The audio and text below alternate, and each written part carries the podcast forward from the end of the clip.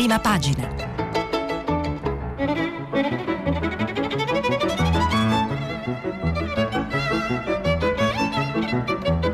Questa settimana i giornali sono letti e commentati da Nello Scavo, inviato speciale del quotidiano Avvenire. Per intervenire telefonate al numero verde 800 050 333. Sms WhatsApp anche vocali al numero 335 56 34 296. Buongiorno dalla sede RAI di Milano, anche oggi moltissimi temi sui quotidiani italiani.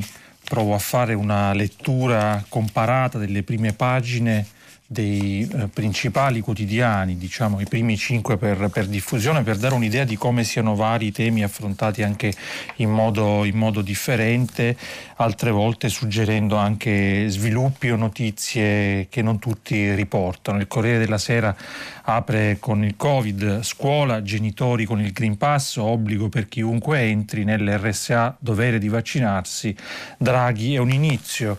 Eh, la Repubblica sceglie invece di aprire con Novax, la rete violenta, l'allarme dell'antiterrorismo, si sta formando un coordinamento dei duri, rischio di saldatura con l'estrema destra, perquisizioni in sei città contro i guerrieri. Nelle chat invitavano a colpire giornalisti e politici, diamogli fuoco.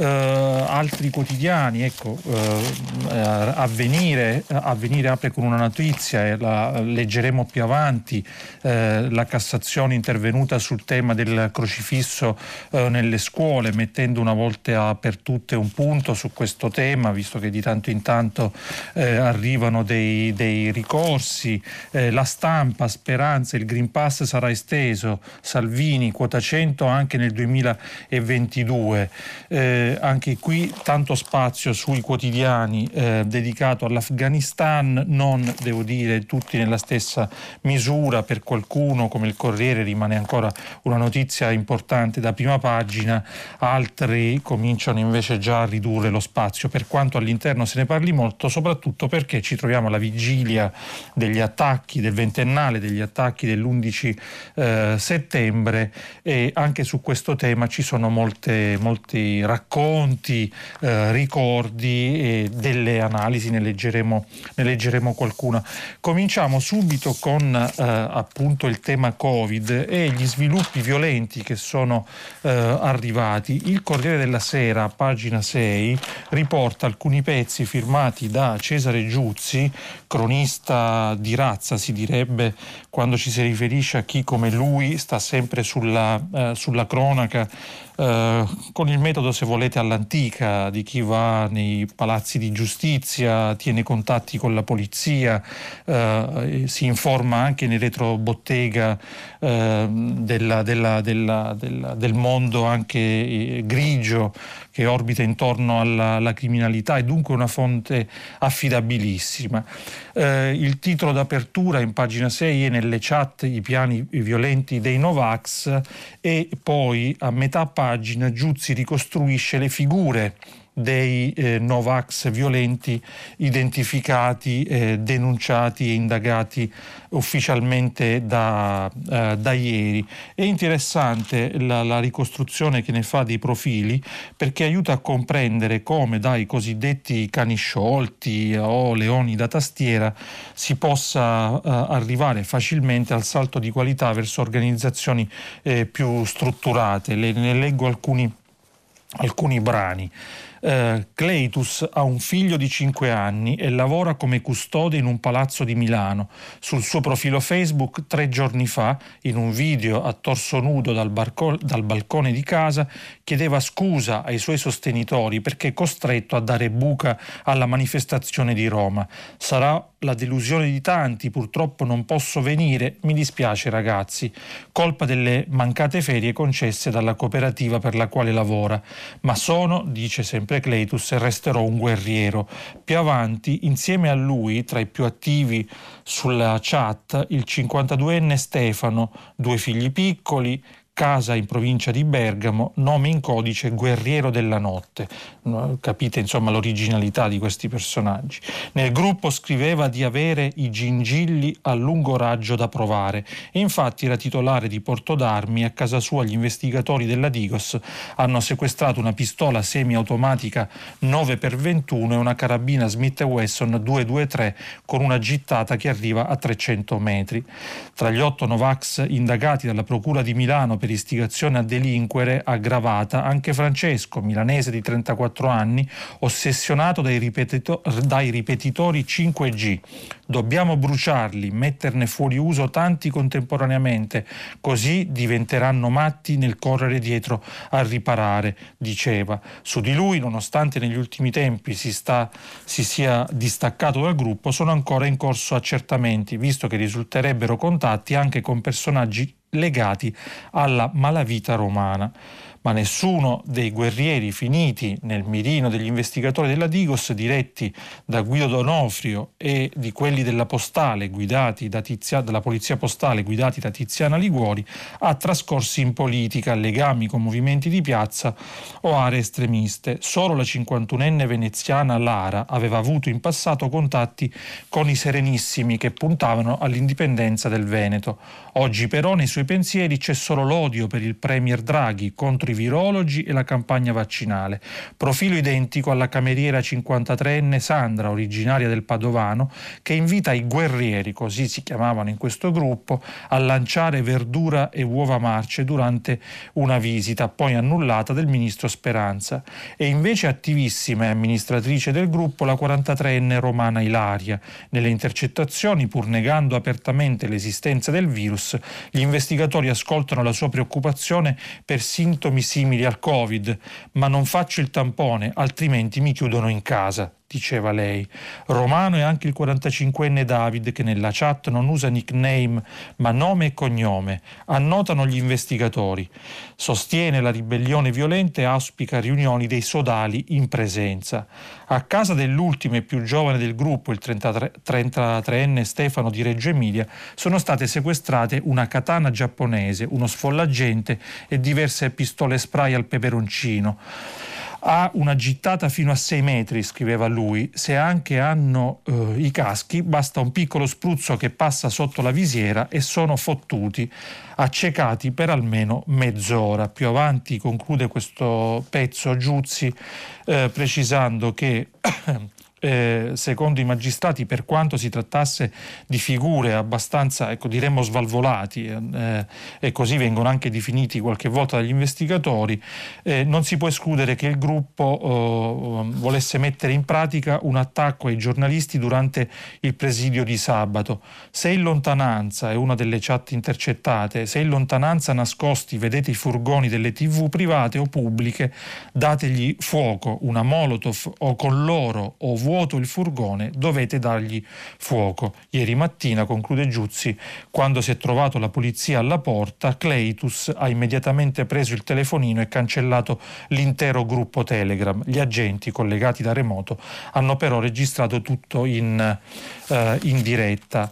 Uh, su questo torna, dicevamo, Repubblica che ha aperto uh, il giornale eh, eh, tra l'altro con un editoriale che invito a leggere se avete occasione di Luigi Manconi, come nasce il crogiuolo del, del rancore, eh, Repubblica all'interno a pagina 3 ha un pezzo a doppia firma di Giuliano Foschini e Alessandra Ziniti eh, che provano a, a, darci un po' il quadro di, eh, questi, di questi, gruppi e delle prospettive di sviluppo che si spera gli investigatori siano riusciti ehm, affermare, ne leggiamo alcuni, alcuni pezzi, eh, eh, partendo da un presupposto, queste persone, per quanto fossero abbastanza apparentemente disgiunte da gruppi organizzati o da schieramenti politici, eh, avevano delle armi e scrivono eh, Foschini e Ziniti, con le armi non si scherza. Se il volto del movimento Novax è quello degli otto indagati della Procura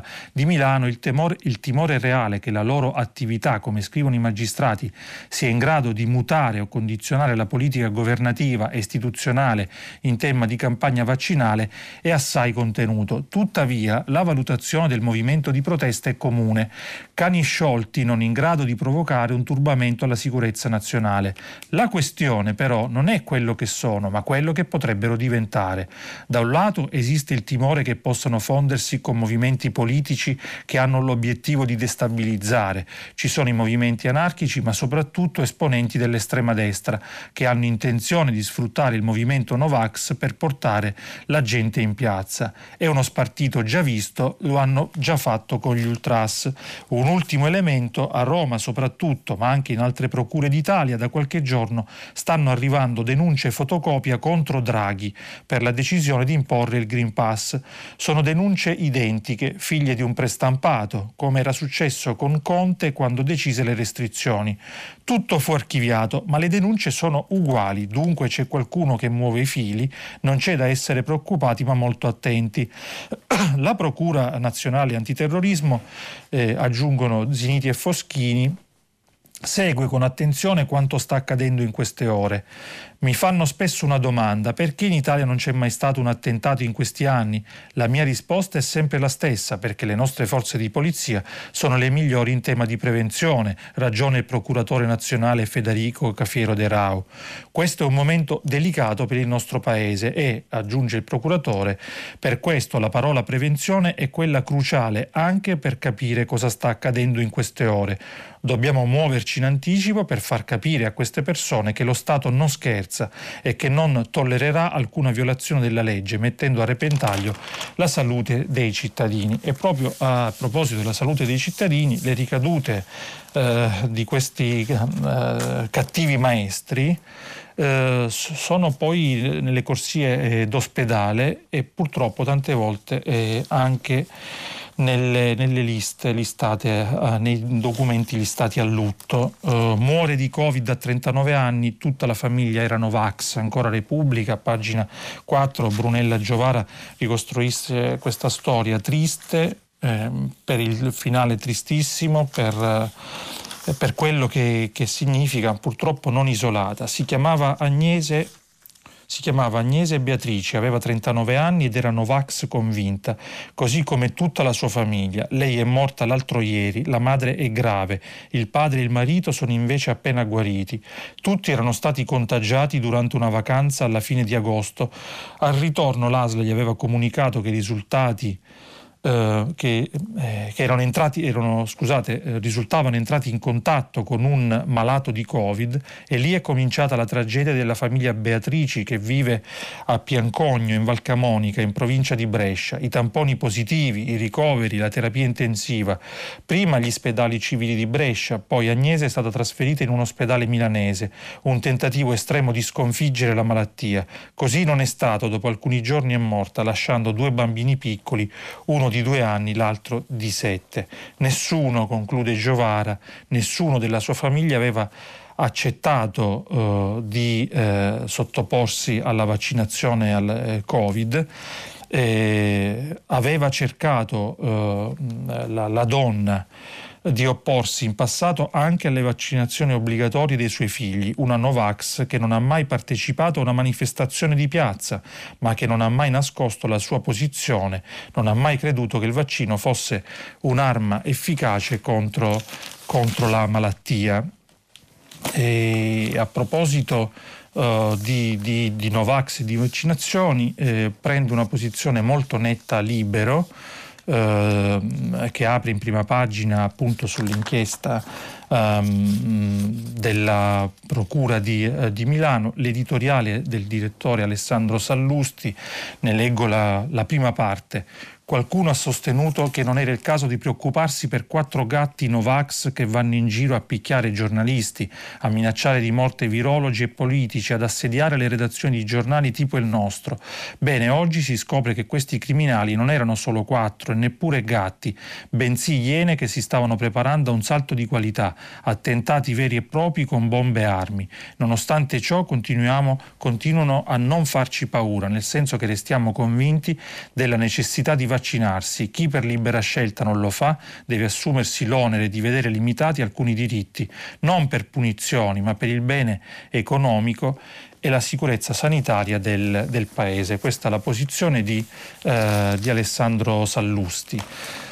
Eh, naturalmente poi quando si parla di Covid ci dobbiamo sempre misurare, eh, l'abbiamo fatto in questi giorni, lo fanno i quotidiani eh, con diversi approfondimenti anche con altre ricadute che non riguardano solo la salute, di scuola abbiamo parlato e letto in, in questi giorni, eh, non ci sono diciamo, sviluppi ehm, eh, differenti da quelli, da quelli preannunciati, semmai c'è preoccupazione per il piano di assunzioni degli insegnanti, il Ministero sostiene che si partirà in regola eh, senza, senza, defezioni come è avvenuto invece in passato, i sindacati sono preoccupati che possano esserci invece eh, dei, posti, dei, posti, mancanti, ma questo lo vedremo nei prossimi giorni.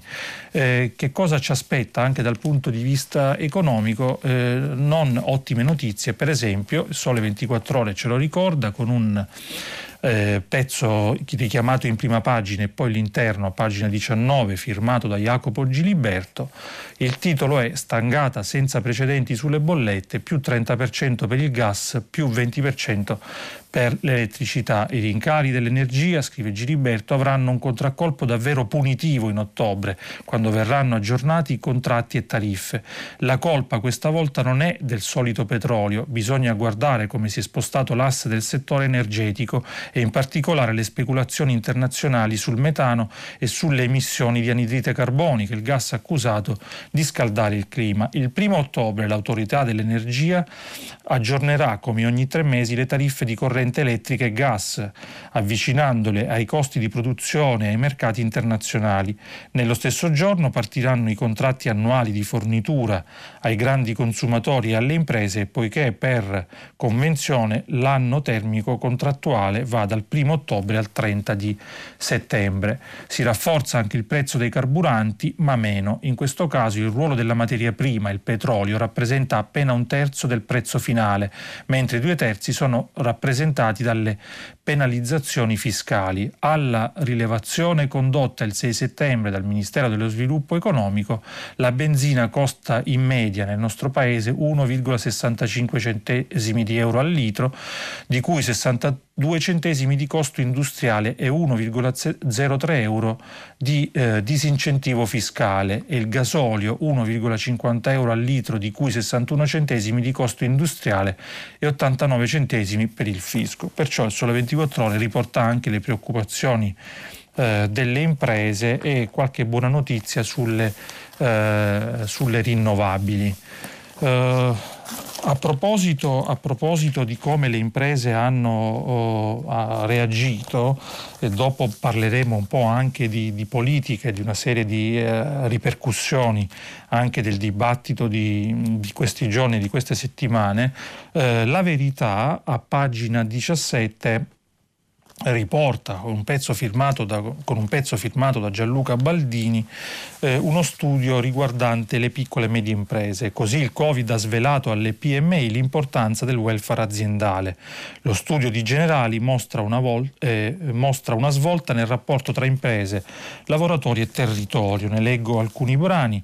Sentirsi a proprio agio in azienda genera sempre un impatto sociale fortemente positivo, la consapevolezza di un fatto che può sembrare ovvio, ma che non sempre gli imprenditori italiani delle piccole e medie imprese hanno messo in atto. È arrivata con la pandemia del Covid 19. Le piccole e medie imprese italiane infatti hanno avuto un ruolo centrale nell'affrontare l'emergenza ed è aumentata la consapevolezza del loro impatto sociale attraverso iniziative di welfare aziendale. Non a caso sono proprio queste le aziende fondamentali che costituiscono il tessuto imprenditoriale italiano e che sono cruciali per la ripresa e la rinascita del Paese e le loro strategie di welfare aziendale sono sostengono le priorità del PNR, sapete il piano eh, nazionale di eh, investimento e rilancio finanziato in, gra- in grande parte dall'Unione Europea eh, e dunque su diversi fronti, salute, donne, giovani, famiglie e comunità. È quanto emerge dal rapporto Welfare Index PMI 2021 sullo stato del welfare nelle piccole e medie imprese italiane,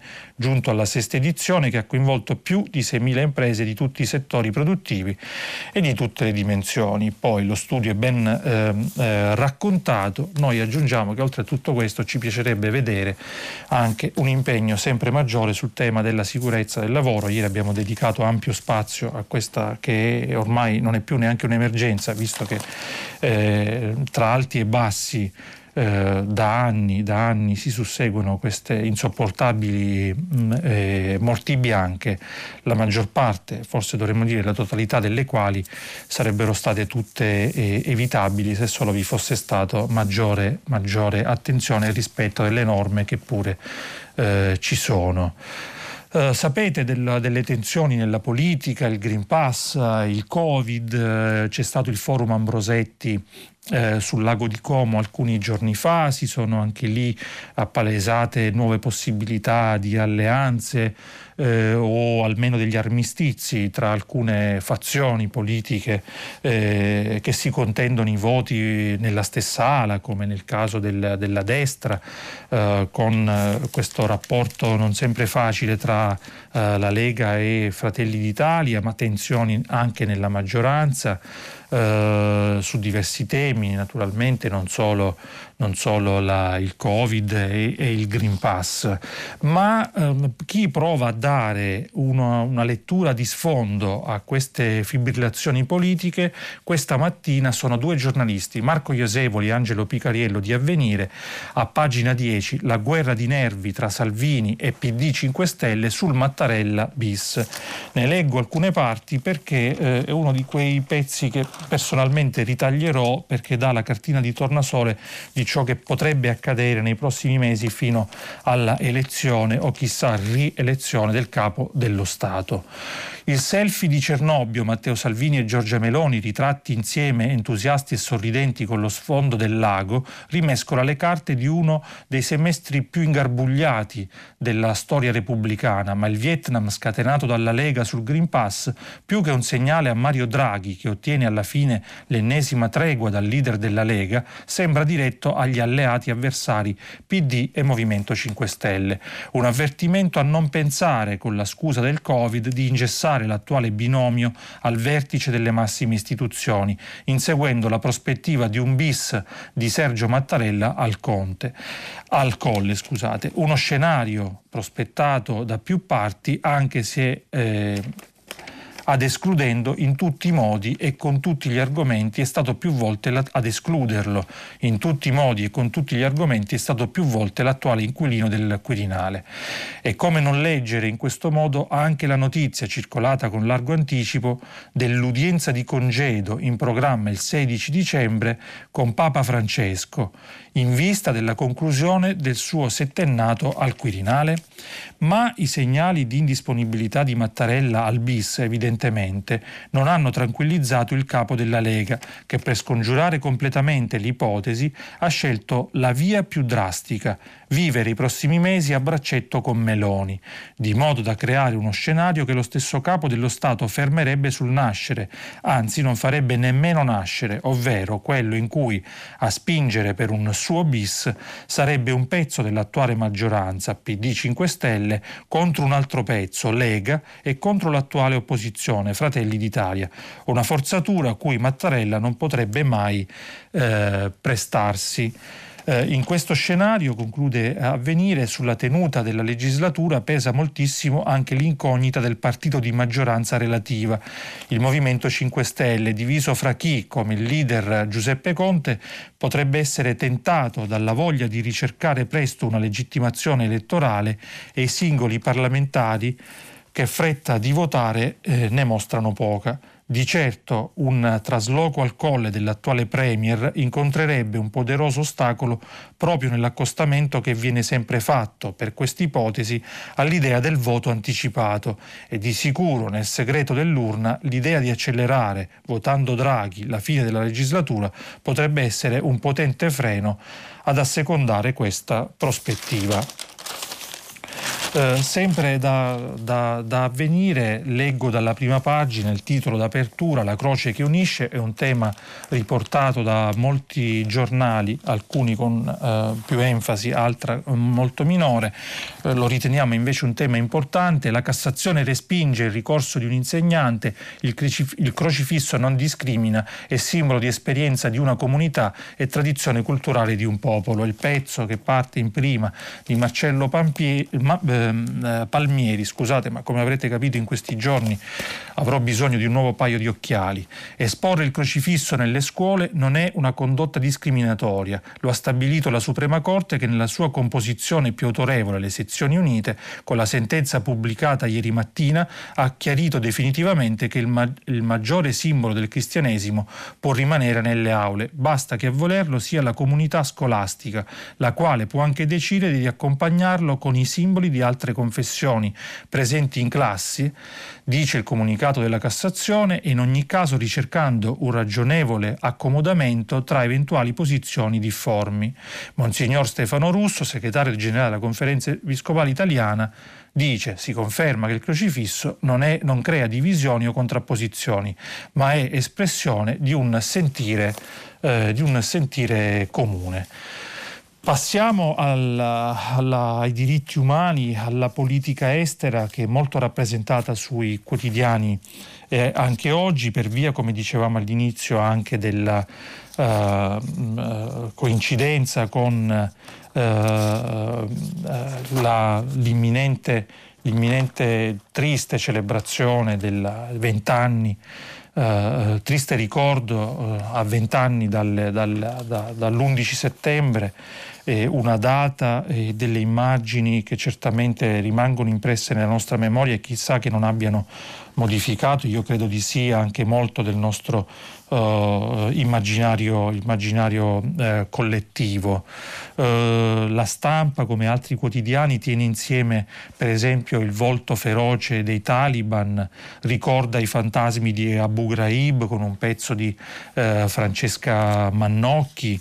Uh, prova appunto a tenere insieme eh, i fatti di vent'anni fa alla, all'attualità, tra l'altro con reportage che trovate anche sul Corriere della Sera, su Repubblica, eh, dall'Afghanistan. Segnalo tra l'altro l'intervista di Andrea Nicastro sul Corriere della Sera ad Ahmad Vali Massoud, fratello del leone del Panshir, eh, il quale assicura che nonostante l'avanzata dei talebani resistono delle sacche eh, ribelli in, in Panshir e, e, fa appello a non essere abbandonati, ma sembra che la comunità internazionale abbia ormai preso un certo tipo di, di strada. A questo proposito proprio la stampa riporta a pagina 10 fra l'altro questa notizia. Gli Stati Uniti trattano con Kabul atterrato a Doha il primo volo per evacuare gli stranieri. Mentre la repressione interna si fa sempre più dura, gli studenti coranici fanno le prime concessioni agli Stati Uniti, consentendo al termine di un tira e molla di diversi giorni la prima evacuazione aerea da Kabul dopo il ritiro delle truppe statunitensi il 31 agosto. Un'operazione conclusa con la decisiva mediazione del Qatar, che ha reso nuovamente operativo lo scalo e messo a disposizione acquisizione un charter della sua compagnia, Qatar Airways, trasportando a Doha circa 200 persone, tra cui cittadini americani. Un nuovo volo di evacuazione è previsto domani. A bordo c'erano decine di passeggeri stranieri. Il ministro britannico degli esteri, Dominic Raab, ha detto eh, che sul volo vi erano 13 cittadini del Regno Unito e ha ringraziato il Qatar. C'erano anche 13 olandesi, ha scritto su Twitter la ministra degli esteri eh, olandese. Eh, a proposito di, eh, di Afghanistan e di talebani, leggo una eh, riflessione della scrittrice Elena Stancanelli, in prima pagina sulla stampa, prosegue a pagina 27, in particolare sul ruolo delle, delle donne, ma vedete che questo pezzo arriva anche più, eh, più lontano e ci riguarda molto da, da, da vicino. Eh, dunque, dicevamo delle donne, metà della popolazione vessata e degradata, tenuta in condizioni di inferiorità per puro esercizio di potere. tanto più puro quanto più irrazionale, in quanto donne, che è sempre il più pericoloso dei criteri, e in quanto giornalisti, quei ragazzi ieri sono stati ridotti come li vediamo nelle foto. Infatti la stampa, come altri quotidiani, riporta le immagini, eh, i segni delle cicatrici sui corpi dei nostri colleghi eh, catturati e torturati eh, dalla sicurezza eh, talebana. Dopo leggeremo che cosa accade ai giornalisti e come devono comportarsi in Afghanistan. Non sappiamo quale altra categoria di persone subirà la stessa sorte, quale capriccio spingerà la dittatura dei talebani a perseguitare, non so, bambini biondi, uomini albini, anziani di etnie ritenute esecrabili. Ieri Salah Abdeslam, l'unico kamikaze sopra, sopravvissuto alla strage del Bataclan, ha aperto il processo che lo vede imputato gridando Allah è l'unico Dio e Maometto è il suo profeta. Il presidente della Corte ha replicato questo lo vedremo dopo. Noi che siamo cresciuti dentro una democrazia non lo sappiamo, non abbiamo idea di cosa voglia dire finire nel mirino di un'autorità psicotica votata al tuo annientamento. Forse per questo non ci vergogniamo di usare frasi come dittatura sanitaria quando la comunità ha ritenuto il vaccino l'unico strumento per combattere la pandemia. Questo lo vedremo dopo, potrebbe essere una buona risposta anche per certe farneticazioni eh, Novax. Eh, esiste un galateo per i giornalisti in Afghanistan, lo racconta Daniele Raineri eh, del Foglio che si trova a Kabul, ne leggiamo qui eh, alcuni, alcuni brani. Al primo giorno di lavoro nella nuova Kabul caduta in mano ai talebani, tutti i giornalisti stranieri devono andare per prima cosa al Ministero dell'Informazione per ricevere una lettera che li autorizza a circolare nella capitale. Il capo dell'ufficio stampa tiene questo discorsetto rituale. Potete fare quello che volete, eccetto tre cose. La prima, non potete riprendere l'aeroporto internazionale, che ieri è tornato a essere soltanto aeroporto internazionale di Kabul e non più aeroporto internazionale Hamid Karzai, dal nome del primo presidente contingente afghani installato dagli americani. Seconda cosa, non potete riprendere basi militari. La terza, per andare nella valle del Panshir avete bisogno di un'altra lettera di autorizzazione che viene concessa a seconda della situazione. Se non arriva vuol dire che i talebani sono ancora in difficoltà contro le ultime sacche di resistenza nella vallata.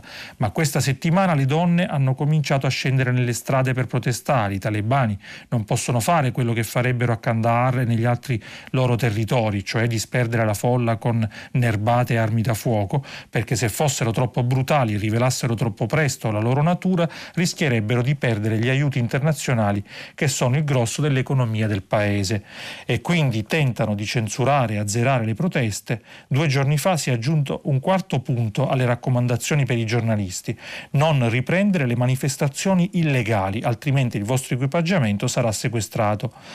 Videocamere, telefoni e computer non sono condizioni negoziabili e i giornalisti locali va molto peggio. Sono sequestrati per qualche ora e prendono frustate e botte. Mercoledì sera il governo talebano ha annunciato che per la loro sicurezza coloro che vogliono manifestare devono informare il ministero con un giorno di anticipo e devono comunicare il luogo e gli slogan che si sentiranno nella manifestazione, altrimenti la protesta sarà considerata, uh, sarà considerata illegale illegale. Talebani 11 settembre, come dicevamo, si legano molto, non solo per l'attualità ma moltissimo per la storia, anche perché il conflitto in Afghanistan era cominciato proprio dopo l'11 settembre, ce lo ricorda sul Fatto Quotidiano Gad Lerner a pagina 11. L'11 settembre 2001, quando crollarono in diretta tv le torri di New York, dall'altra parte dell'oceano, anche noi italiani vive, vivemmo la sensazione di essere risucchiati all'improvviso in una guerra, senza capir bene contro chi. Pochissimi avevano sentito nominare Osama Bin Laden e tantomeno il suo fronte internazionale islamico per la guerra santa contro gli ebrei e i crociati, poi semplificato in Al-Qaeda, la base. Ci pensò il presidente americano George W. Bush a rilanciare la terminologia epica, proclamando una crociata contro l'aggressore islamico. Lestamente rettificato dai suoi collaboratori preoccupati di evitare che la guerra al terrorismo si trasformasse in guerra di religione. Nove secoli dopo, del resto, evocare il fallimento delle spedizioni crociate contro gli infedeli musulmani non poteva eh, certo suonare bene augurante. In occasione del ventennale di Ground Zero, aggiunge Lerner, i media rievocano lo, spettaco- lo spettacolo della morte, l'addestramento meticoloso al suicidio esibito dai kamikaze, così come si è impresso nell'anima sbigottita di ciascuno di noi. Non su di una guerra mondiale, dunque, ci induce a riflettere l'11 settembre, ma su, di, ma su di un'intima scoperta, la fine del nostro senso di onnipotenza, il riconoscimento improvviso della nostra vulnerabilità. A lungo la macabra esibizione del mostro jihadista che allestiva riprese filmate dello sgozzamento di prigionieri, seguita dagli attentati suicidi, ha preso il sopravvento sulle altre emergenze planetarie che rendono così fragile il, mondo, il modello sociale occidentale, i crack finanziari estesi fino alla bancarotta degli stati, le catastrofi ambientali, infine la pandemia Covid che ha sconvolto le nostre abitudini di vita. La sconfitta dell'Occidente era cominciata ben prima che partisse l'ordine di attacco da una grotta di eh, Tora, Tora, Bora. Eh, segnalo, segnalo, altri approfondimenti su questo tema. Oggi internazionale, eh, il settimanale esce con appunto coperti, in copertina vent'anni dopo l'11 settembre e in allegato un approfondimento con eh, davvero da collezione con le prime pagine, le prime pagine del, del 12 settembre 2000, 2001 dei quotidiani principali eh, quotidiani di tutto il mondo.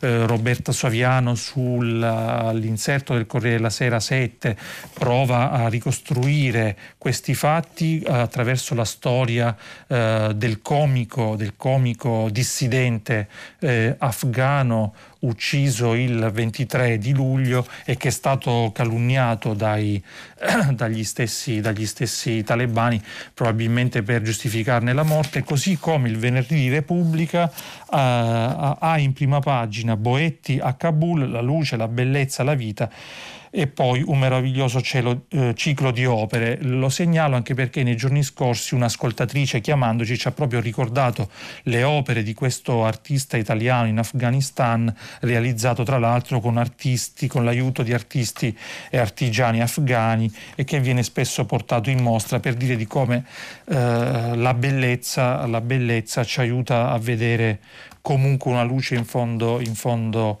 in fondo al, al, tunnel. Eh, peraltro, peraltro, proprio oh, Radio 3 eh, svolgerà degli importantissimi eh, approfondimenti. Dopo, eh, dalle 10 alle 11.30 segnalo in particolare lo speciale di tutta la città ne parla con Pietro del Soldà e Luigi Spinola. Approfondirà proprio questi temi ricordando che cosa era accaduto con voci, immagini, suoni, eh, ricordi di ciò che, che, è successo e ci aiuterà a capire meglio, come sempre, anche, anche il, il, presente. E poi c'è anche un podcast che si chiama L'Isola, realizzato proprio eh, da Radio 3, che potete scaricare e trovare facilmente eh, su internet, e che è certamente uno strumento in più in questi giorni per alimentare non solo eh, il dovuto ricordo, ma soprattutto eh, la comprensione. Eh, volevo aggiungere alcune notizie, eh, diciamo extra, eh, alcune si collegano tra di loro eh, perché è utile continuare a seguire i fatti e non dimenticarsene. Il domani ha in prima pagina eh, le indagini confermano la brutalità del pestaggio di Stato in carcere. Ricorderete le immagini terribili del pestaggio nel carcere di Santa Maria Capo Avetere, lo scoop eh, del giornalista Nello Trocchia. Proprio Trocchia ritorna eh, aggiornandoci sugli sviluppi doverosamente sugli sviluppi di quella, di quella inchiesta. Eh, la Procura della Repubblica di Santa Maria Capua Vetere ha chiuso le indagini sulla mattanza compiuta nel carcere Francesco Uccella il 6 aprile 2020 dagli agenti della Polizia Penitenziaria coperti e sostenuti dall'intera catena di comando. A distanza di neanche 18 mesi dall'evento, i magistrati hanno inviato agli indagati l'avviso di conclusione delle indagini preliminari. Sono coinvolte 120 persone che rispondono a vario titolo di tortura pluriaggravata, abuso di autorità, frode processuale, falso in atto pubblico, depistaggio, calunnia, ma anche di cooperazione nell'omicidio colposo di un recluso. Perché in quel pestaggio di Stato, che il domani ha documentato anche pubblicando i video, un detenuto algerino di 27 anni, Lamin Hakimi, è morto dopo le botte, le violenze subite e un duro e ingiustificato regime di isolamento. La morte di Hakimi il 4 maggio rappresenta una pagina buia che rende quel pestaggio organizzato nei confronti di detenuti inermi una delle giornate più nere della storia recente del nostro paese. I magistrati, nell'avviso di conclusione delle indagini, evidenziano che hanno acquisito attraverso numerosi interrogatori svolti altri elementi indiziari in merito all'omicidio colposo di eh, Hakimi. Un ultimo aspetto segnala sempre nello Trocchia più volte denunciato e che chiamerebbe il, ministro, il Ministero scusate, della Giustizia a un'assunzione di responsabilità maggiore riguarda i tanti agenti muniti di caschi non ancora identificati e provenienti da altri istituti penitenziari, agenti che continuano a svolgere servizio per conto della Repubblica Italiana. Un'indagine che si avvia rapida verso il processo e che mette sotto accusa l'intera catena di comando. Le istituzioni avevano risposto con il silenzio e con la menzogna, nonostante l'esposto del garante dei detenuti Samuele Ciambriello, le denunce di Antigone, le inchieste di domani. L'ex ministro dell'Interno Matteo Salvini aveva difeso gli agenti spiegando che non potevano certo rispondere con le margherite alle violenze, violenze che non c'erano mai state. Ma non solo lui. Il secondo governo Conte, il 16 ottobre 2020, attraverso il sottosegretario Vittorio Ferraresi, aveva definito la perquisizione straordinaria del 6 aprile nel carcere di Santa Maria Capovetere una doverosa azione di ripristino di legalità, la legalità delle botte e del pestaggio. E sempre di carceri parla il manifesto con una notizia. La riforma di Cartabia ha affidato a un tavolo di lavoro, non una nuova commissione, ma un gruppo di esperti che opererà sul uh, regolamento. Il pezzo è di Eleonora uh, Martini che riferisce di una serie di uh, aggiornamenti e certamente la vicenda di Santa Maria Capuavetere è risultata definitiva e decisiva nel, ehm, nel eh, tentare quantomeno di riorganizzare il sistema carcerario italiano e aprirne un, un dibattito su, su, un sistema che dovrebbe essere eh, rieducativo e non esclusivamente eh, punitivo. Una notizia, quella del nuovo gruppo di lavoro, scrive Eleonora Martini, alla quale guarda con interesse il sindacato di polizia penitenziaria UILPA Attendiamo di saperne di più e soprattutto di capire come e di cosa tale gruppo di lavoro dovrà concretamente occuparsi e soprattutto in quali tempi. Le carceri infatti non sono un malato allo stato terminale e non c'è più molto tempo per gli studi e le teorizzazioni, ma servono interventi tangibili e immediati, è il commento del segretario eh, ehm, Gennarino De Fazio. Purtroppo abbiamo moltissime esperienze di commissioni e gruppi di lavoro nati e morti senza lasciare un qualche segno della loro esistenza se non magari nelle casse dell'erario. E questo, sia chiaro, il più delle volte non per demerito di chi componeva queste commissioni, ma perché i vari ministri e capi dipartimento non hanno adottato nessuna delle soluzioni proposte. De Fazio vorrebbe provvedimenti immediati, soprattutto per quanto riguarda gli organici e gli equipaggiamenti. Della funzione eh, rieducativa non parla, ma almeno dimostra di viaggiare su altri binari rispetto ad altri sindacati eh, che, secondo il manifesto, chiedono invece eh, di essere sostenuti nelle attività eh, di controllo e repressioni. Meritano sicuramente, eh, eh, metteranno sicuramente le mani paste invece il garante dei detenuti Mauro Palma, il costituzionalista Marco Ruotolo e il presidente di Antigone Patrizio Gonnelle il 20 settembre prossimo a Rebibbia presentando una proposta di riforma del regolamento uh, del regolamento penale. Infine una, una notiziola eh, nemmeno così poco importante, la riporta il messaggero a pagina 12, riconoscimenti del Quirinale, troppe vittorie azzurre, le onorificenze sforano, l'estate trionfale per l'Italia costringe il Consiglio dei Ministri a ritoccare il tetto dei premiati. Mattarella poteva concedere al massimo 3.500 encomi, ma davvero non sarebbero oh, bastati, bastati, per tutti. Beh, questa tutto sommato è una, una buona notizia perché eh, si vede che, come hanno dimostrato le Olimpiadi e direi soprattutto le Paraolimpiadi, eh, davvero tanti italiani e tantissimi giovani eh, si impegnano, non si fermano, si danno un grande affare e soprattutto ci danno un grande eh, esempio. Eh, la rassegna stampa di oggi finisce qui, vi aspetto dopo la pubblicità per il filo diretto. Nello scavo inviato speciale del quotidiano Avvenire ha terminato la lettura dei giornali di oggi. Per intervenire chiamate il numero verde 800 050 333. Sms WhatsApp anche vocali al numero 335 56 34 296. Si apre adesso il filo diretto di prima pagina. Per intervenire e porre domande a Nello Scavo, inviato speciale del quotidiano Avvenire, chiamate il numero verde 800 050 333. Sms WhatsApp anche vocali al numero 335 5634 296. La trasmissione si può ascoltare, riascoltare e scaricare in podcast sul sito di Radio 3 e sull'applicazione RaiPlay Radio. Ci ritroviamo adesso per eh, la chiacchierata del, del, mattino, il filo diretto con voi ascoltatori. Ci sono uh, tantissimi messaggi arrivati via WhatsApp ed, S, ed sms, eh, molti riguardano l'Afghanistan, il Covid, qualcuno lo leggeremo anche più avanti, ci dà qualche consiglio su come risparmiare energia elettrica visto l'annunciato rincaro d'autunno. Eh, intanto cominciamo dalle telefonate. Pronto? Eh, buongiorno, sono Gianfranco da Roma. Buongiorno a lei. Eh, volevo farle una domanda. Eh, io vidi qualche anno fa un documentario giornalistico d'inchiesta eh, fatto dal Comitato dei familiari delle vittime delle Torri Gemelle che fu mandato in Italia da Report dove si ponevano tutta una serie di questioni sull'attentato. E mi col- ancora oggi mi colpisce perché poi non ho avuto più notizie su questi problemi posti dal documentario. Due cose. Una era il fatto che l'aereo che colpì il Pentagono non risultava come volo commerciale, non c'era quel volo commerciale che veniva dato dalle agenzie di informazioni ufficiali e, e che l'impatto di quell'aereo non poteva essere un aereo commerciale ma era qualcosa di più piccolo, fu dimostrato sempre appunto con questa indagine giornalistica che non c'aveva niente di complottistico ma molto, molto su, sui fatti.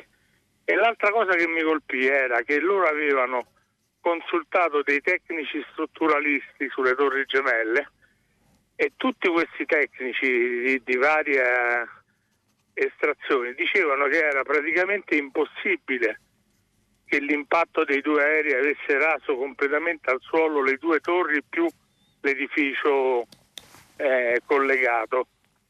E niente, questa, tra l'altro il crollo avvenne dopo, ore e ore, e avvenne all'improvviso, come, come se cascasse un castello di carte.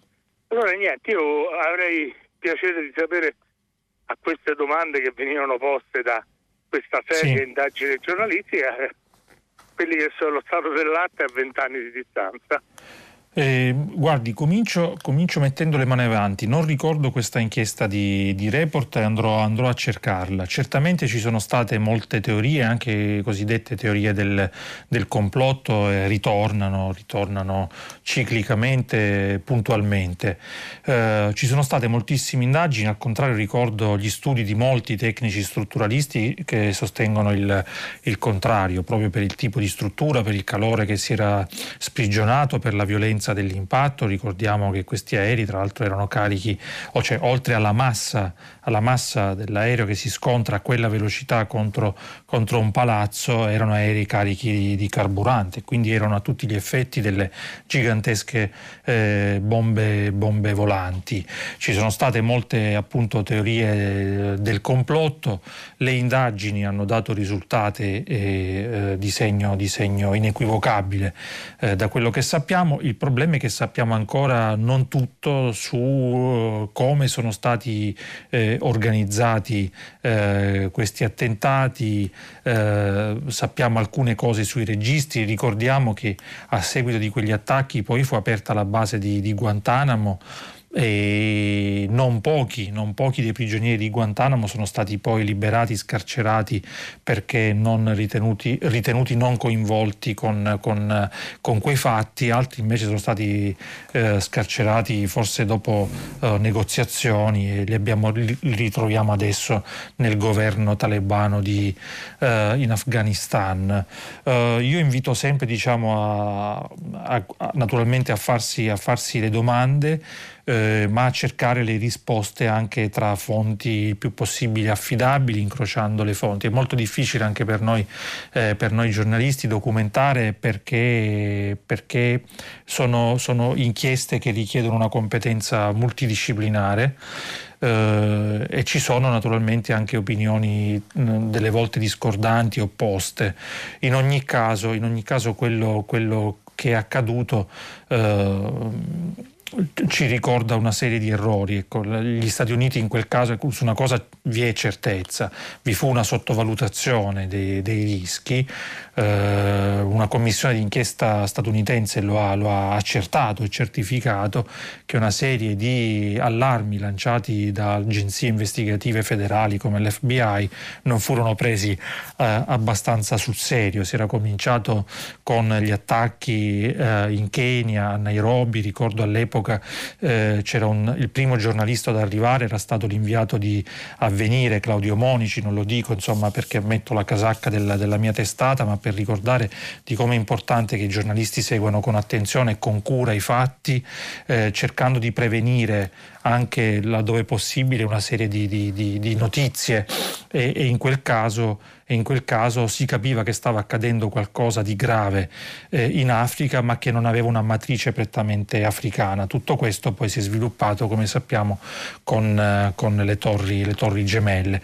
Per questo rinnovo l'invito a, eh, a scaricare il podcast L'isola di Radio 3 e a seguire lo speciale di tutta la città ne parla dalle 10 alle 11.30 con Pietro del Soldà e Luigi, Luigi Spinola. Pronto? Milano, buongiorno. Complimenti per, per, il modo che ha di, di rispondere, è veramente notevole. Ma eh, l'ipotesi è questa, l'ipotesi è uno Stato, diciamo repubblicano, prende un, uh, una, una, un manipolo di 50.000 persone, perché di questo si tratta, e dato che sono i più armati, diventano i capi di questo Stato. Ma guardi, siamo alla follia. Io lo sto dicendo, ma in modo, in modo semiserio, no? Ma pensando a quello che è la, la realtà di questo Afghanistan. 50.000 persone si sono svegliate la mattina, no? sì, è vero che era un po' che lavoravano, però 50.000 su 30 milioni. Sì, mi sto domandando, eh, gli Stati Uniti da parte, l'Europa da parte, niente, allora la democrazia non c'è più. No? Questa poi è la, è la triste eh, storia, il triste avvenire di, di, di, questi, di, questi, di questi nuovi complotti, chiamiamoli così, vabbè, ma adesso fermi, fermiamo il discorso. Diciamo, il discorso è, è possibile che in questo momento una minoranza di questo genere riesca a prendere il, il, il, il, con, mi scusi, eh, ho, sì, ho sì, sì, è chiaro, ho, ho capito ah, perfettamente ecco, la sua, la sua domanda, Massi. Ecco, mi fermo, mi fermo. La, la ringrazio anche per, diciamo, per, la sua così, provocazione anche un po' irriverente, ma uh, è possibile, è possibile come accade del resto in, in, molte, in molte, dittature dove un manipolo di, di, di, uomini riesce a prendere il proprio uh, il sopravvento su, su milioni eh, di altri. È stato possibile per molte ragioni, abbiamo letto molte molte interviste, approfondimenti in questi giorni, eh, ci sono reportage sui quotidiani di oggi eh, eh, con giornalisti appunto presenti, presenti, in Afghanistan, abbiamo visto, abbiamo visto reportage televisivi, eh, tutti ci documentano e ci raccontano questa, questa strana realtà e questo capovolgimento che eh, a chi eh, non ha seguito con, con attenzione e cura le vicende afghane sembrato improvviso, ad altri è sembrato in realtà scontato. Tanto più bisogna dire, bisogna dire eh, eh Massimo che il, eh, il, fatto che gli Stati Uniti abbiano lasciato così tante armi e che eh, sul territorio, sperando che venissero utilizzate dall'esercito afghano e queste armi sono oggi nella disponibilità dei talebani, questo aumenta enormemente la loro, la loro forza sul, sul, territorio. Inoltre, come accade in tutti, in tutti i conflitti, purtroppo insomma, chi ha dimestichezza con, con, con i conflitti sa che nessuna resistenza può cavarsela davvero da sola senza aiuti dall'esterno. Questi aiuti non sono arrivati, i pochi rifer- rifornimenti diretti ai ribelli del Panshir sono stati, sono stati tagliati e come spiega il fratello del eh, leone del Panshir Massoud, oggi ad Andrea Nicastro sul Corriere della Sera, eh, questa diciamo, condizione di abbandono che poi è un tradimento, così lo ha definito in passato eh, Ahmad Vali Massoud, eh, questo tradimento di fatto, di fatto, ha aperto la porta, la porta ai taliban. Eh, le conseguenze sono, sono, spaventose per la popolazione rimasta nel paese e non sono meno pesanti però per gli oltre 5 milioni di profughi che si trovavano già fuori dall'Afghanistan che difficilmente rientreranno in un paese che non è certo pacificato e neanche democratizzato e che pongono una serie di punti interrogativi all'Europa che però come, come sapete si è, già chiusa, si è già chiusa dentro la sua fortezza. Pronto? Buongiorno. Buongiorno a lei. Mi sente, no? Sì, lei è... Il suo nome da dove chiama? Marco. Da dove chiama Marco? Eh, dall'Emilia la chiamo. Grazie. Bene, allora, lei parla di sottovalutazione degli Stati Uniti nei confronti di queste guerre. Io invece la traduco così, ha capito? Si parla invece di strategie ben precise, economico-militari, che riguardano la geopolitica. E la geopolitica, cioè intesa come dominio assoluto, diciamo così, nel, nel teatro mondiale. Ecco, questa è una strategia che è stata progettata, pianificata, a suon di menzogne e visto che i nostri giornali, le nostre televisioni sarebbero le uniche portatrici di verità a sentire molti di voi giornalisti e non direbbero le false notizie, in questi vent'anni noi siamo stati praticamente vittime di continue menzogne. Allora io come cittadino europeo, senza stare a parlare di tutti i disastri che sono stati combinati se fosse vivo Gino Strada ne racconterebbe di tutte quelle centinaia di migliaia che lui ha dovuto curare, di bambini azzoppati dalle nostre armi eh, micidiali, armi giocattolo, bombe giocattolo. Ma mi fermo qui. Come cittadino europeo io chiederei un referendum per uscire da questa Nato ingannatrice non c'è motivo di continuare a subire guerre per altri che le hanno decise sulle nostre teste con i nostri soldi. L'America ha speso 2.500 miliardi, 2.500 miliardi per queste sporche guerre e a noi è costata 10 miliardi. E qui voglio arrivare al Covid. Prego. Si dice che siamo in difficoltà, la nostra sanità è in difficoltà perché sono stati fatti tagli continui. Allora io le dico, l'emergenza mondiale qual è? 3.800 morti, 3 milioni e 800 morti per Covid, tutti da accertare, tutti da accertare, o sono i 18 milioni per malattie cardiovascolari, 10 milioni per malattie sì. tumorali? È chiarissimo, è chiarissimo, è chiarissimo, la, la, la interrompo perché il, il suo pensiero è arrivato chiaro e forte. Eh, le rispondo così. Riguardo al tema delle, delle menzogne, le, le, le, fake news che vengono, vengono, messe in circolazione, io le parlo da Radio 3 che da vent'anni non ha trasmesso falsa, falsa informazione, eh, soprattutto sui temi di esteri, seguiti con moltissima attenzione, con testimoni sul posto, testimoni diretti eh, in Afghanistan con tante voci di, di, di afghani, di giornalisti, intellettuali, eh, artisti, così come molti, molti giornali. Non voglio fare autopubblicità pubblicità al mio quotidiano, ma, ma, ma altri hanno seguito con, con cura. Eh, non tutti con la stessa diciamo, precisione, con lo stesso puntiglio e non tutti, ha ragione lei, con la stessa, eh, con la stessa buona fede. Eh, proprio oggi, tra l'altro, il manifesto pubblica eh, diversi interventi, uno è quello di padre Alex Zanotelli eh, che invita a ragionare di pace eh, in, in termini anche nuovi, perché la pace non può essere semplicemente una, un'assenza di guerra, anche perché come in parte ricordava lei, la guerra finisce da una parte e poi comincia, comincia, comincia dall'altra.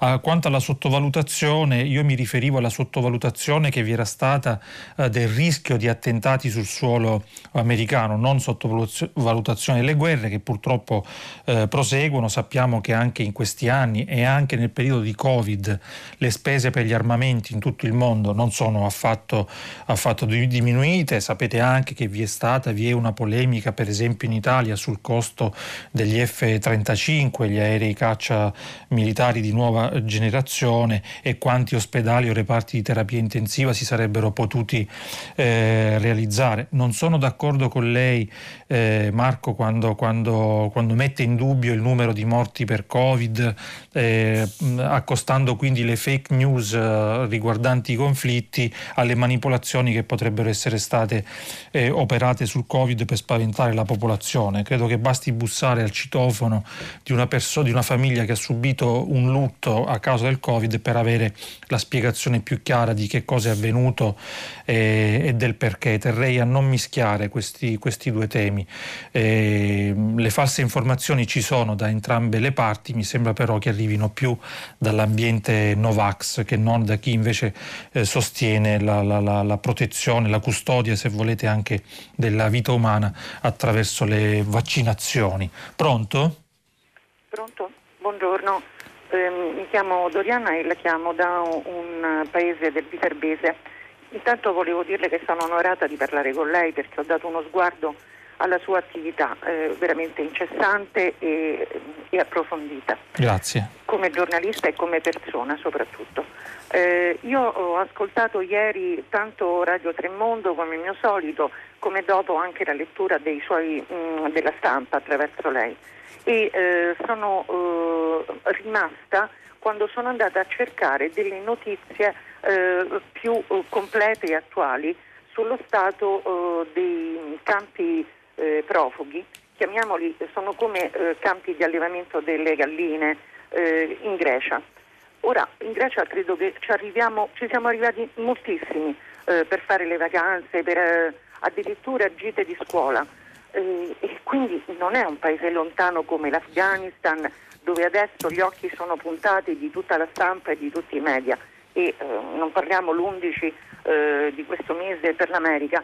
No, la Grecia è proprio vicina e io sono, ripeto, rimasta eh, a capire le condizioni eh, in cui ci sono migliaia di eh, persone, sì. donne e bambini, che tra l'altro eh, i bambini a scuola vanno il 3% e lì sono in questi campi di allevamento, ripeto, come eh, le galline, eh, per due anni, due anni e mezzo. I soldi sono un'enormità che la comunità europea ha dato per confinare in Grecia come da altre parti queste persone. Questa cosa eh, a me fa vergognare, però mi è venuto in mente, mi scusi, una cosa che forse può sembrare assurda. Quando io ero ragazzina mi davano fastidio in autobus e io mi vergognavo, mi vergognavo per quella persona e quindi stavo zitta. Eh, adesso insomma ho quasi 71 anni e non mi posso continuare a vergognare a dire cose e a cercare, non so nemmeno io che cosa, ma perché perché non parla la stampa, i media di questa vergogna enorme? C'è un G20 e ci sono delle indicazioni molto precise. Sì. Da ultimo, mi scusi, Prego. le dico, io sono stata eh, a lavorare in banca per 31 anni, in borsa, e avevo capito già allora, malgrado i sogni che ci avevo in testa, che la politica è stata soprattutto di economia e finanza. Ecco, mh, le cifre a volte sarebbe bene che le dessero per far capire quanto l'Italia spende per contenere i migranti, come vuole tanto una parte politica e non parliamo poi di È tutto chiaro. il resto. Grazie. La ringrazio. Grazie. La ringrazio. Uh, guardi, sulla, sulla, Grecia, sui campi profughi, devo dire che ecco, spezzo una lancia a favore della, della, stampa, ci sono stati e ci sono molti, molti, approfondimenti. Non è mai abbastanza quando si tratta di diritti umani. Ieri, tra l'altro, abbiamo letto anche un bel reportage dal Fatto Quotidiano proprio sui campi um, in Grecia. Eh, le dico una cosa, ha fatto bene a sottolineare che si tratta di campi dell'Unione Europea di strutture finanziate dall'Unione Europea e io credo che quando di mezzo ci sia dire, il, marchio, il, marchio, con le tante stelle dell'Unione, eh, le persone debbano essere trattate secondo standard eccezionali e non al di sotto degli standard minimi per i diritti umani.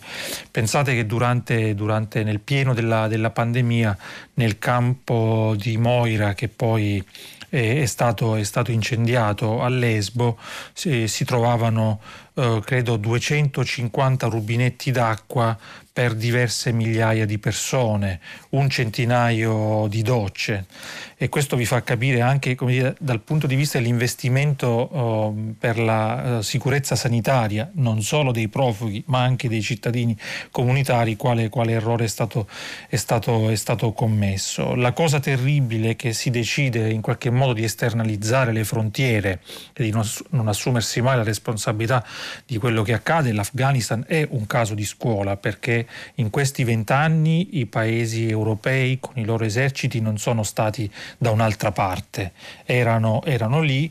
Eh, non entro nel metodo delle buone o delle cattive intenzioni, sta di fatto che le cose non sono andate come si sperava e non ci si può semplicemente girare eh, dall'altra parte eh, chiudendo, chiudendo le frontiere come purtroppo si sta, si sta, facendo ancora, ma lo stesso vale per altri, per altri, paesi come anche la Libia, che non è un paese dell'Unione Europea, ma che ha dei campi di prigionia eh, che vengono finanziati dall'Unione Europea senza ottenerne in cambio neanche la possibilità che le Nazioni Unite possano entrare a sorvegliare o ispezionare queste, queste strutture.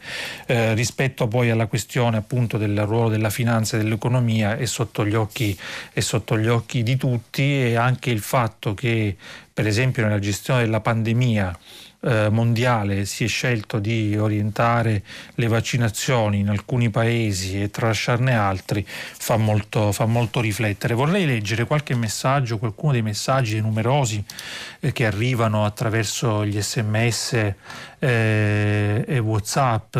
Uh, ci sono uh, molti riferimenti, uh, c'è chi dice, c'è chi domanda Uh, come mai eh, gli attentatori dell'11 settembre erano tutti dall'Arabia Saudita eppure l'attacco è stato, è stato sferrato contro uh, l'Afghanistan, perché non si parla mai dei diritti negati alle donne in Arabia Sauditi, Saudita e per stare alla domanda della nostra ascoltatrice prima si fanno sempre accordi commerciali con, uh, con loro.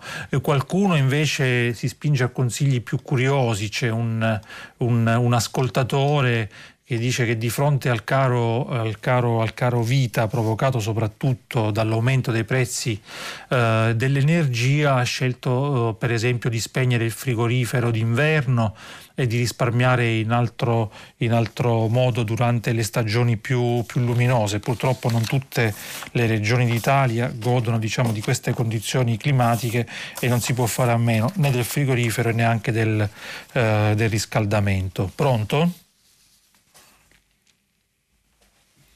Uh, in attesa di recuperare eh, la telefonata uh, aggiungo, aggiungo qualche, altra, qualche, altro messaggio uh, raccolto qui attraverso, attraverso, i vostri telefoni.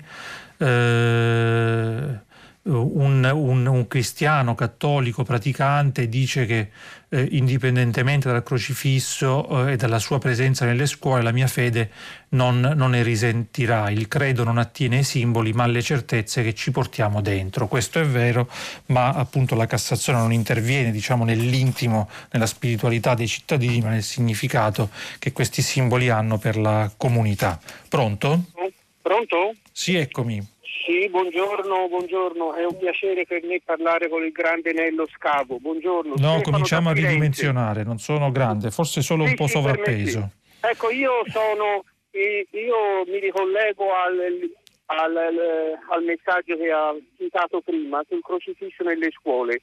Quando inizia l'anno scolastico da diversi anni ritorna questo, questo discorso del crocifisso nelle scuole e, e ci sono varie posizioni, sì, no, come, perché. Ecco, io vorrei ricordare che una sessantina di anni fa un prete che faceva scuola ai ragazzi, ai figli degli operai e dei contadini, eh? e sì. faceva scuola e nelle aule dove faceva scuola il pomeriggio faceva catetismo e la sera faceva scuola e lui toglieva il crocifisso perché faceva scuola a ragazzi e non voleva essere un segno discriminatorio. Quando lui iniziava questa scuola toglieva il crocifisso, che il giorno era per fare il catechismo. Io credo che come cattolici dobbiamo essere un po' più laici, perché il crocifisso dovrebbe essere non tanto esposto o esibito, ma vissuto. Questo prete era un piccolo prete di campagna, si chiamava Don Lorenzo Milani. Ecco, io la, la ringrazio, ringrazio e le esprimo tutta la mia solidarietà. Buona grazie, giornata. Grazie, grazie naturalmente anche per, eh, per l'amicizia. Ma guardi, eh, io sono d'accordo, il, il, crocifisso è stato e viene anche abusato ed esposto politicamente, ci sono state anche parecchie, parecchie polemiche eh, recentemente. I giornali, tra l'altro, a proposito dell'uso politico che si tenta di fare della religione, oggi danno spazio ad esempio all'imminente ingresso di Matteo Salvini in, in Vaticano, finalmente leader della Lega viene accolto, così scrive qualcuno, perché da anni provava a incontrare il Santo Padre, eh, che è però anche un capo, un capo, di Stato e dunque incontra i suoi, i suoi omologhi e, mm, in, con una fuga di notizie, eh, con una fuga di notizie che non è da quello che sappiamo avvenuta attraverso la Santa Sede, eh, è stato fatto sapere che appunto Salvini verrà ricevuto dal ministro degli esteri Vaticano e Paolo Rodari su Repubblica riporta proprio fonti interne della Santa Sede che precisano che si tratta di ehm, attività di routine senza una importanza particolare.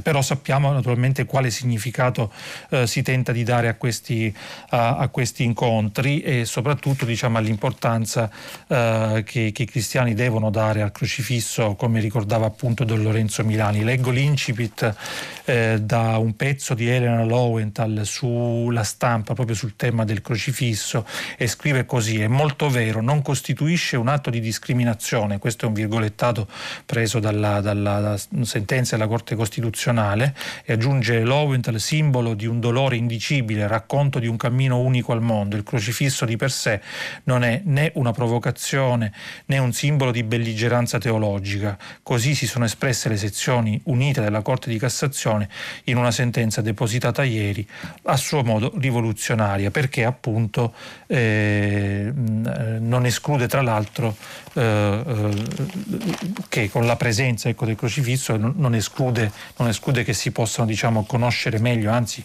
eh, per certi versi vanno auspicati anche la conoscenza delle, delle, delle, delle altre religioni, visto diciamo, anche la, la, la, la composizione delle, delle, classi, delle, delle, classi, nelle scuole. Certamente eh, utile questa sentenza della Cassazione, anche se sono certo che il dibattito non si fermerà certo qui e altre richieste di rimozione eh, arriveranno come periodicamente accade ormai da tanti anni. Pronto?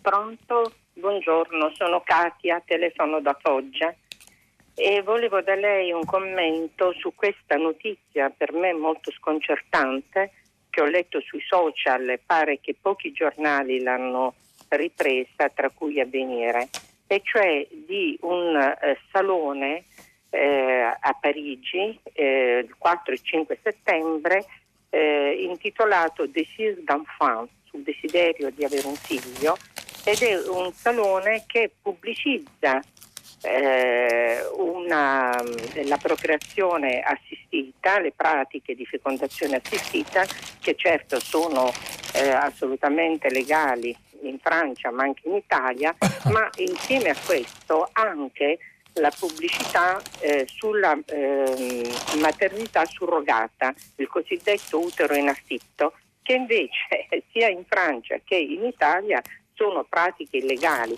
La cosa più sconcertante per me è che addirittura a Milano a maggio eh, è uscito il calendario, ci sarà questo, eh, questo salone.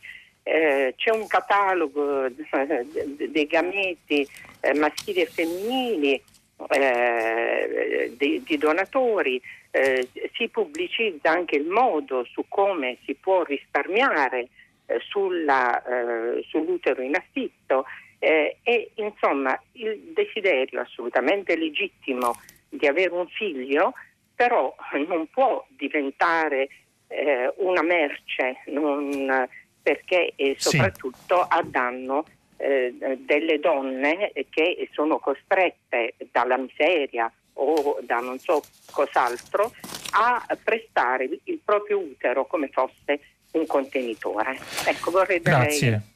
Grazie e ehm, Avvenire ha condotto questa approfondita inchiesta in uh, questa settimana che sta, sta, andando avanti e che riguarda proprio, uh, proprio, questa fiera che ha una caratteristica appunto molto particolare che non, non si distingue molto in realtà da altre, da altre, fiere in cui si sceglie il modello di automobile che si vuole con gli optional annessi e connessi e, e, e purtroppo è quello che, che, che, che sembra stia ehm, eh, che si stesse per realizzare anche, anche, in Italia a Milano. Proprio questa mattina a venire con un pezzo firmato da Francesco Ognipene in forma di una serie di sviluppi, comune e partiti eh, dicono no, tutti prendono le distanze da un sogno chiamato Bebè, la mostra mercato appunto sulla vita, sulla vita, sulla vita nascente. E invito a darci, a darci, un'occhiata, i pezzi scritti in questi giorni si trovano anche, anche su internet perché fuori di polemica naturalmente ognuno poi ha le sue opinioni, questo è un tema, come si dice, divisivo, però, però, le, modalità, le, modalità, con cui eh, questa fiera viene, viene, proposta mm, sono davvero mm, eh, sconcertanti, sconcertanti perché eh, anche diciamo, la, la, la, la, composizione grafica degli stessi librettini pubblicitari eh, non, non, non, è molto diversa nel, nel, nei, nei, richiami, eh, nei codici eh, linguistici da quello che accade con un catalogo di un noto eh, supermercato del, del mobile.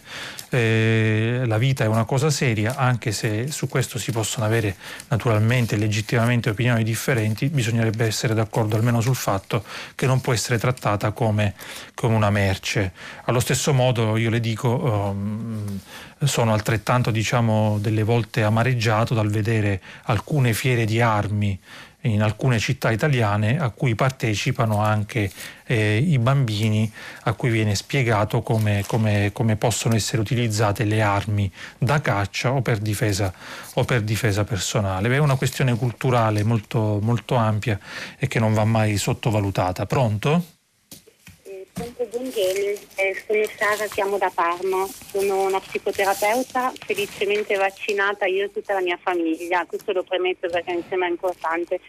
Questa mattina sono stata diciamo, richiamata dai primi articoli che lei ha letto sulla questione diciamo, dei sovversivi diciamo, delinquenti insomma, che si annidano nella popolazione Novax, però mi sono sentita appunto di, proprio di, di chiamare perché mi sento ferita e molto preoccupata, ma è una comunità insieme a me, perché io ho tantissimi colleghi, anche medici, molti psicologi e psicoterapeuti che si stanno preoccupando per una ferita enorme che si sta creando nella nostra società.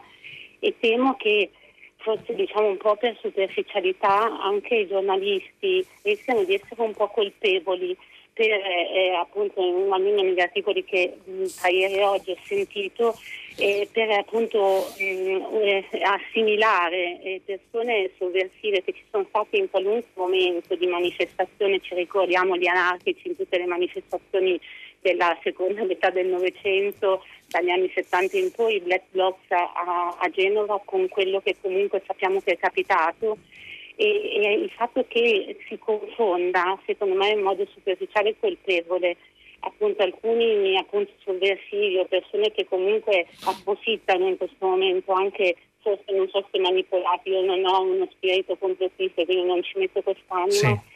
Eh, diciamo di, di, questo momento per esprimere rabbie e desideri sovversivi lo trovo diciamo, colpevole perché eh, ci sta facendo mancare un obiettivo enorme noi appunto io e i miei colleghi sentiamo troppo importante dall'anno scorso, ma anche da luglio, quando si è iniziato a parlare appunto di Green Pass, non si stanno creando ponti, non si sta cercando di dare senso a questo fenomeno variegato, cioè lo si dice, anche lei stamattina da letto, ho sentito anche lei il genitore diceva che è felicemente vaccinato, però noi abbiamo bisogno di creare ponti, puntualità, punti in comune e non sottolineare continuamente piccoli manipoli sovversivi che ci sono sempre stati perché purtroppo proprio quest'anno abbiamo purtroppo avuto un'altra ricorrenza, un'altra sì. anniversario di Genova che ci ha messo di fronte anche alla gravità poi dopo di far succedere certe cose che hanno una tensione a volte inutile. La ringrazio. La pandemia ci ha lasciato un senso di morte sia chi ha poi scelto di vaccinare sia chi è dubbioso e dobbiamo dare un senso a questa cosa. Capisco, diciamo, capisco la sua anche intonazione, le dico che riguardo diciamo, all'appello che fa ai giornalisti non, non, non, è una cosa che prendo sotto gamba e quindi mi riprometto anche di rifletterci eh, personalmente. Vorrei però suggerire un distinguo.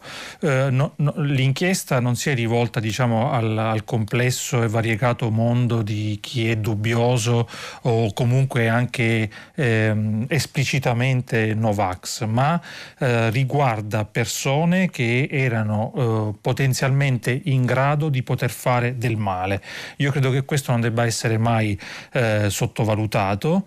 ci sono giornalisti, esponenti politici, eh, medici che vengono, vengono addirittura pedinati e non si può permettere eh, uno Stato, una democrazia come la nostra di sottovalutare, sottovalutare segnali di questo tipo perché purtroppo purtroppo oltre al leone da tastiera prima o poi rischia di saltare fuori anche il cane sciolto oppure quello organizzato che decide di attentare alla vita, alla vita di, di, qualcuno. Questo non possiamo e non dobbiamo, e non dobbiamo permettercelo.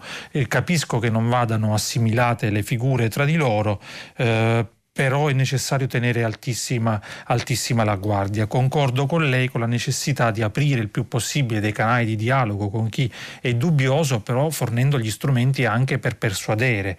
Questi strumenti sembrano delle volte proprio non, non funzionare, non solo per un deficit evidentemente di, di seduzione, diciamo così, di chi dovrebbe convincere a, a, a, vaccinarsi o quantomeno, o quantomeno a non ostacolare uno strumento come, come, il Green Pass, ma proprio perché c'è un pregiudizio difficile da, da, da sconfiggere. La stampa ha una grande responsabilità, abbiamo tutti commesso anche dei grossi errori, eh, qualcuno ha imparato strada facendo, qualcun altro invece continua, eh, sta poi anche all'intelligenza dei lettori, degli ascoltatori selezionare, selezionare le, le fonti. Abbiamo tempo per un'ultima telefonata rapidissima, pronto? Pronto? Sì, eh, eccomi.